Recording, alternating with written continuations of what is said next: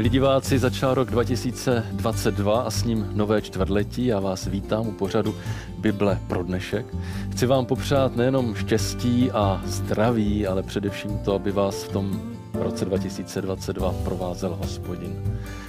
My budeme celé čtvrtletí procházet dopisem Židům a krásně náš cíl popsal autor Ehm, materiálu pro sobotní školu pro vás, kteří nejste součástí církve adventistů, tak vlastně my na každou sobotu máme připravený materiál, takový sešit, který pro toto čtvrtletí připravil Felix Cortés a on napsal toto. Budeme se věnovat obrazu Ježíše, který obsáhl šířku, délku, výšku i hloubku boží lásky k nám. Pojďme na to. Pozvání k nám do studia přijal teolog a kazatel Oldřich Svoboda. Oldo, já tě tady vítám. Děkuji za pozvání. Ti, kteří sledují náš pořad pravidelně, tak zjistili, že ty ses odtud přesunul tam. Asi vlastně tady doma. Ale dnes si jako host já musím prozradit, že ten důvod, proč jsi jako host, protože ty máš co dočinění s novou publikací, která se objevuje a která se týká listu židům. Zkus k tomu něco říct. Eh, je to tak, jsem svým způsobem spoluautor, protože před časem mě oslovil můj milý kolega Petr Krinský se záměrem napsat právě komentář k listu židům a přizval mě. A tak jsem rád, že zrovna v této době, kdy studujeme list židům, eh, se podařilo, že vychází to naše společné dílo a třeba bude i našim divákům takovým pomocníkem v proniknutí do hloubek této biblické knihy. Tak je skvělé, jestli to takto sešlo. Eh, než se pustíme do prvního textu, eh, zkus Oldo říct něco k tomu, jestli vůbec víme, kdo napsal list židům, co ho k tomu vedlo. Velmi stručně, o čem vlastně ten dopis je, Zkus na úvod. Eh, tahle část Bible je velice zajímavá. Když jsem si nedávno vzal jedno staré vydání Bible, bylo to nadepsáno Epištola svatého Pavla Židům. A mimochodem tenhle název z historického hlediska je plný otazníků. Nechci vznést otazníky nad poselstvím té knihy, ale epištola, to je takový ten staré označení těch biblických dopisů. Je zajímavé, že to, čemu říkáme list židům, nenese vlastně vůbec ty typické znaky biblických epištol, které obvykle začínají tím, že se představí, kdo píše, komu píše, dá nějaký pozdrav, modlitbu a pak eh, teprve to samotné poselství. Zdá se, že tohle je jakoby samostatné pojednání, které pravděpodobně až dodatečně bylo uh, posláno a s dodatkem doplněno, aby sloužilo jako dopis. Ale není to klasická epištola. Eh, druhá věc, eh, říká se dopis apoštola Pavla, ale ve skutečnosti z biblického textu vlastně nevíme, kdo tenhle dopis napsal. On je anonymní, ten pisatel se tam nepředstavuje. Hmm. Samozřejmě eh, Pavlovo autorství vůbec není vyloučeno, vůbec bych se mu nebránil, ale vlastně už od začátku, kdy se vytvářel biblický kánon, přelom prvního, druhého století, máme svědectví o tom, že byla diskuze a byly otazníky, kdo je vlastně autorem. Byl to Pavel, někdo jeho, z jeho spolupracovníků. Takže čestně řečeno, nevíme.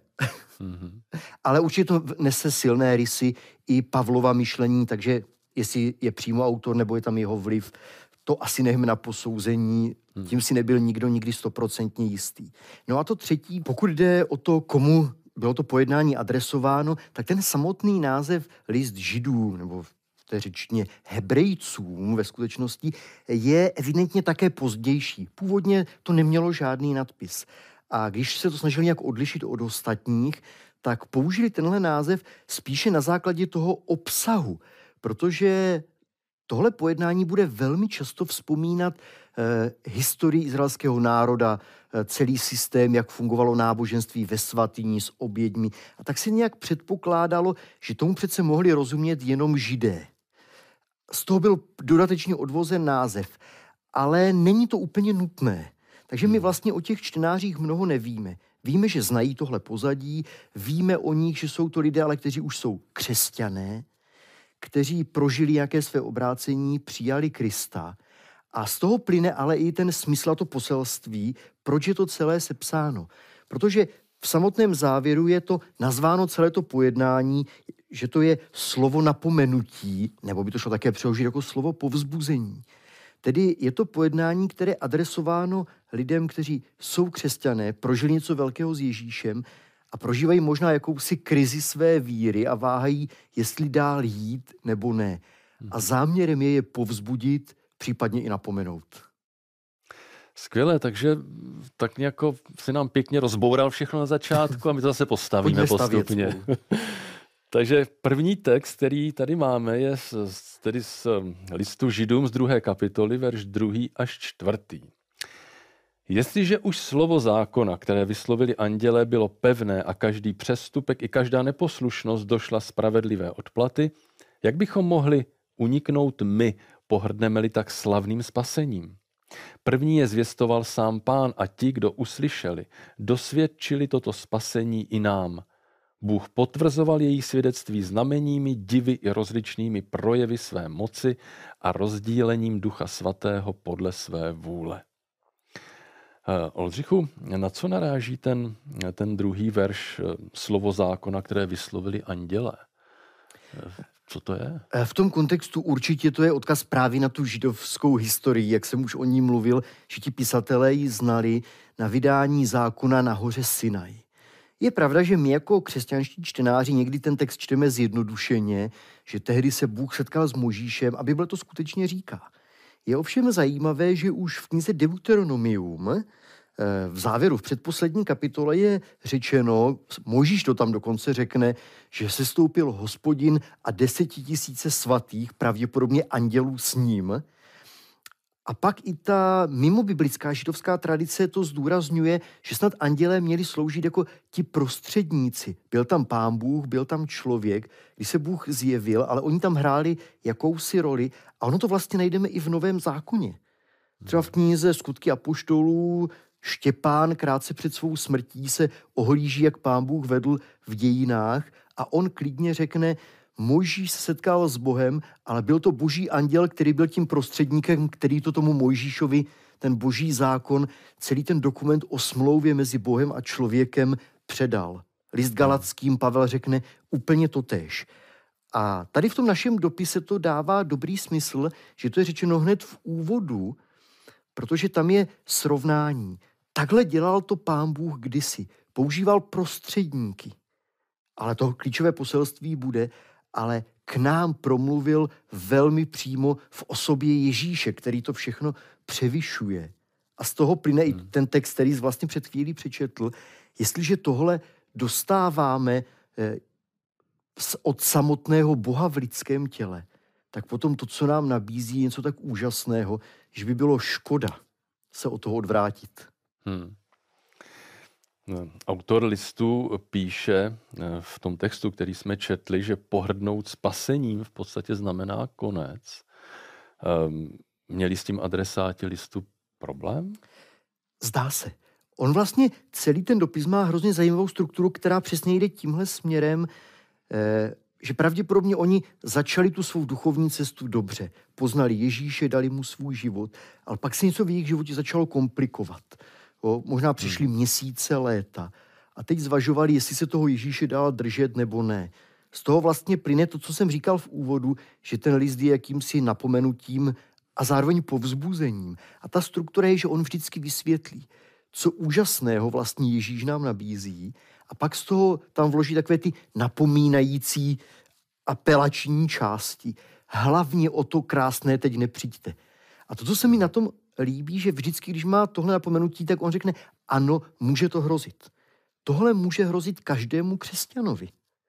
Že přijde nějaký moment, kdy si řekne, má to vůbec smysl. Vydal jsem se s tím Ježíšem dobrým směrem. A to, co se mi na tom pisatelovi, ať už to byl Pavel nebo kdokoliv jiný líbí, že není takový ten poučující typ, ale vlastně v tom textu, který jsi četl před chvílí, tam zazní, dejme si my pozor, aby se nám nestalo, že se hmm. do toho zařadí, cítí se tím být úplně stejně ohrožený jako kdokoliv jiný. Hmm.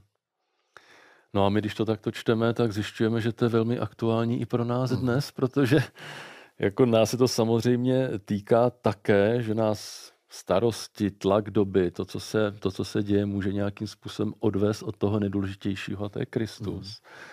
Hmm. Um, pokud tedy pohrdneme tou jeho nabídkou, um, Oldo, co pomáhá bránit se tomu, aby se nám tohle nestalo? Myslím, že autor právě nad tím přemýšlel a proto, když to psal, tak si asi říkal, jaký argument bych použil, abych těm lidem pomohl. A on se rozhodne v, celé, v celých těch 13 kapitolách upoutat jejich pozornost, znovu připomenout, kdo je Ježíš a co pro nás udělal.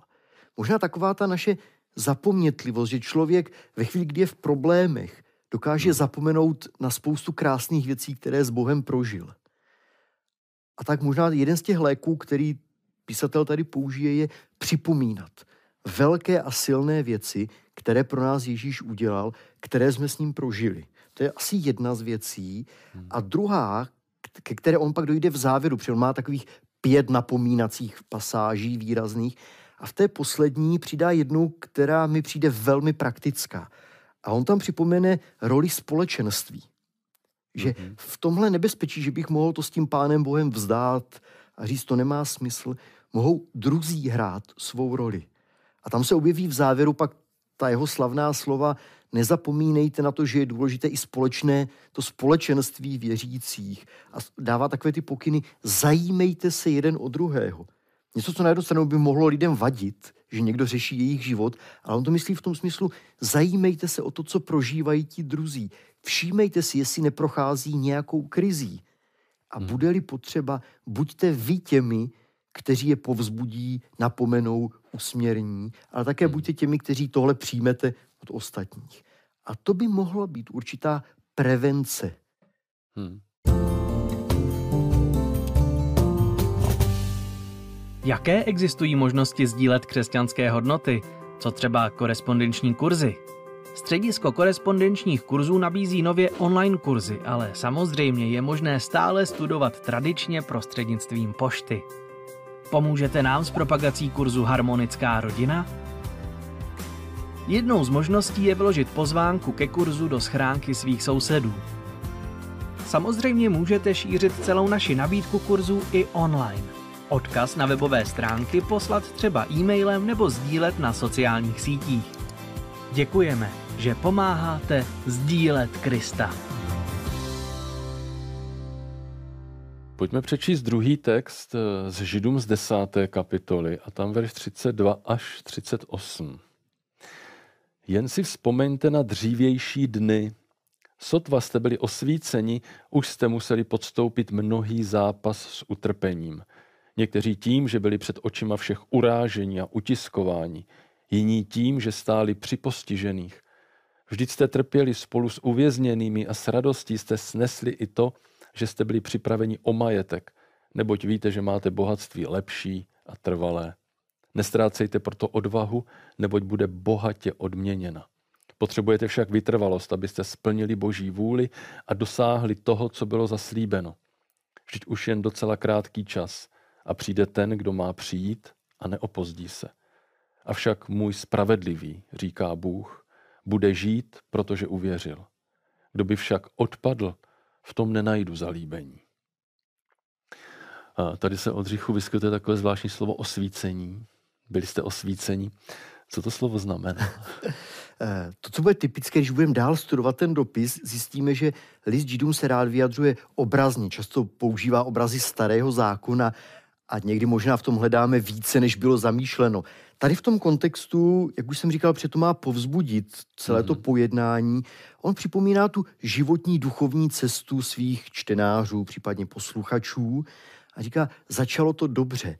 Eh, Rozhodně to je tady jenom odkaz na ten začátek duchovní cesty, který v Biblii bývá někdy popsaný, kdy do té tmy hříchu najednou zazáří nové světlo, nová naděje. Když se s tím Ježíšem prostě potkali a začalo něco krásného v jejich životě, a, řekne, a on je motivuje právě tím, když jsou v nějaké slabé chvíli, vzpomeňte si, jak to na začátku bylo krásné. Hmm. Jako ve vztazích, které počasem nějak ochabnou, jak to bylo skvělé na začátku, kdy všechno zářilo ve skvělých barvách, Takové to bylo i na začátku cesty s Bohem a s Ježíšem. Teď možná přichází těžší chvíle, tak hlavně vydržet. Hmm. Ehm, tady v tom textu, který jsme četli, tak ehm, tam jsme se dozvěděli, že být tehdy křesťanem znamenalo často tedy podstupovat zápasy s utrpením, urážky, útisk, dokonce ztrátu majetku. ne života. ne života, ano. je tam zmiňována odvaha a vytrvalost. Jak získat takovou odvahu a vytrvalost? Dá se to nějak trénovat, připravit se na to? No možná, že i ano. Tam jsou zajímavé ta dvě slova. To první, které je tady v tom textu zmíněno, je odvaha. A v podstatě odvaha tam vůbec není představená jako něco, co bychom měli získat nebo o co usilovat. Tam je použito řecké slovo parézia, které se prolíná tím dopisem. My v dalších setkáních půjdeme potom postupně. Teď děláme hmm. ten velký pohled. Ale on ukazuje, že to je něco, co je božím darem. Mluví o tom, že ten, kdo přijal Krista, se už nemusí bát Boha, může hmm. k němu cítit nový vztah, blízkost a může směle s odvahou přicházet k Pánu Bohu. Takže on tady mluví o něčem, ne co by měli získat, ale on konstatuje, to je něco, co už máte. To je křesťanský dar od Pána Boha, taková ta jistota životní, radost, smělost. Hmm. Překlady to nepřekládají špatně. Ten, který jsme četli, říká nestrácejte odvahu, mohlo by být, ale úplně doslova ten řecký text říká nezahoďte odvahu. Jako by tím chtěl říct, to je něco, o co nemáte usilovat. Vy už toho máte. Mm-hmm. A teďka by bylo škoda to vzít a zahodit to pryč. Ale na druhou stranu je tedy něco, co ještě nemáte a o co je třeba usilovat. A to je to druhé slovo, které si tam četl. A to je slovo vytrvalost. A tady se domnívám, že přestože Pán Bůh nám mnohé věci dává jako dar, tohle je něco, co očekává od nás a pro co bychom asi měli i něco udělat. Já se domnívám, že vytrvalost je do jisté míry získaná schopnost. Něco, co může růst. Je to taková, možná bychom řekli vytrvalost, jakási odolnost, která se dá pěstovat, jako si pěstujeme v životě a můžeme rozvíjet odolnost, imunitu vůči hmm. tomu, co je kolem nás, proti tomu se mohlo ohrozit naše zdraví, jako se otužilost dá hmm. trénovat postupně, aby člověk byl otrlejší a vydržel eh, podmínky. Eh, zdá se, že i vytrvalost souvisí se vztahem právě k Pánu Bohu. Kdy čím více roste vztah přátelství, tak postupně, jak ten vztah roste, se buduje i naše odolnost vůči tomu, co nás potkává a ten nejsilnější argument, který pak dá list Židům úplně v poslední kapitole ve 13., kdy řekne, a podívejte se na Ježíše, co on musel vydržet pro nás. Jakoby vrcholný argument. Mm-hmm. Jestli on tohle vydržel, co je ve srovnání s tímto, čím procházíme my. Hmm. Ehm, já se, Oldo, musím zeptat, a to je moje poslední otázka dnes. Ehm, ten poslední verš, který jsme četli, hovoří o tom, že ten autor říká, vždyť, vždyť už jen docela krátký čas a přijde ten, který má přijít a neopozdí se. A pokud to takto dnes čte člověk, mm. tak si řekne, no a to se přeci ale nestalo. Skoro 2000 let uplynulo. 2000 let. Tak co s tím? Já myslím, že to je dobrý závěrečný text i té pasáže i pro nás, protože nám ukáže ještě jeden klíč k listu židům. Eh, list židům systematicky cituje starozákonní texty, u kterých předpokládá, že čtenáři je znají. Takže bych chtěl i našim divákům doporučit, aby eh, si osvěžili ten, to starozákonní pozadí, protože pak to dostane nový smysl. My to čteme, jako bych chtěl říct, ještě chvíličku a možná křesťan by dnes řekl, Ježíš se už vrátí. Jenže tohle on cituje hned ze dvou starozákonních míst. Jedno místo, které z největší pravděpodobností cituje, to je už to jenom malou chvilku, vydržte, je pravděpodobně citace z 26. kapitoly proroka Izajáše. A tam je zajímavé přečíst celé to proroctví, kdy už v té době prožívali určitou krizi a zaznívá poselství. Ještě malou chvíli vydržte, než se přežene ta bouře. Mm-hmm. Pán Bůh vám dá sílu, bude zase lépe.